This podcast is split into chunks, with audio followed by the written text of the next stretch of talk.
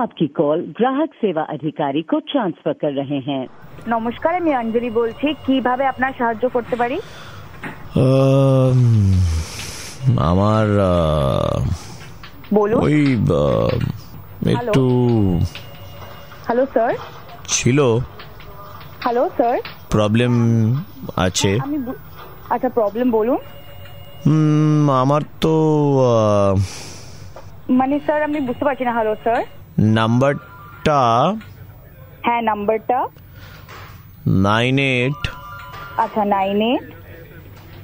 Three four three four তারপরে হ্যাঁ দাদা একটু তাড়াতাড়ি বলতে পারবেন আপনি জিনিসটা হ্যাঁ স্যার বলুন যে ঘুরিয়ে হ্যালো স্যার আপনি কি বলছেন স্যার আপনি আপনার নাম্বারটা বলুন প্লিজ এ- আ- হ্যালো স্যার আ- আ- হ্যালো স্যার হ্যাঁ স্যার এ- স্যার হ্যাঁ, আপনি আমার লাইনে আহ, আছেন? আহ, স্যার আপনার প্রবলেমটা বলুন না আহ, হ্যালো প্রবলেমটা স্যার আপনি যদি আপনার প্রবলেমটা না বলেন আমি কিভাবে আপনাকে সলিউশন দেব বলছি তো হ্যাঁ তারপরে বলুন হ্যাঁ হ্যালো স্যার আমি আপনাকে শুনতে পাচ্ছি আপনার ডিটেইলস ওই। দিন বলুন তো হ্যাঁ স্যার হ্যাঁ স্যার আমি লাইনে আছি আমার অন্য কাস্টমার্স আছে হ্যাঁ স্যার আপনি একটু তাড়াতাড়ি বলুন প্লিজ আমার অনেক লোক অপেক্ষায় আছে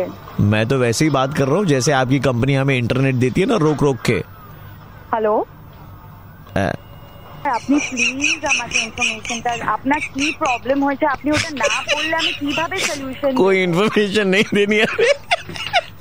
आप रखिए phone thank you so much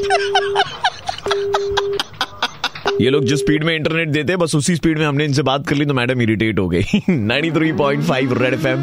बजाते रहो सुबह के 9:35 बजते ही प्रवीण किसी का मुर्गा बनाता है कॉल करो 6793595 पे और दे दो ऑर्डर मुर्गा बनाने का 93.5 रेड एफएम बजाते रहो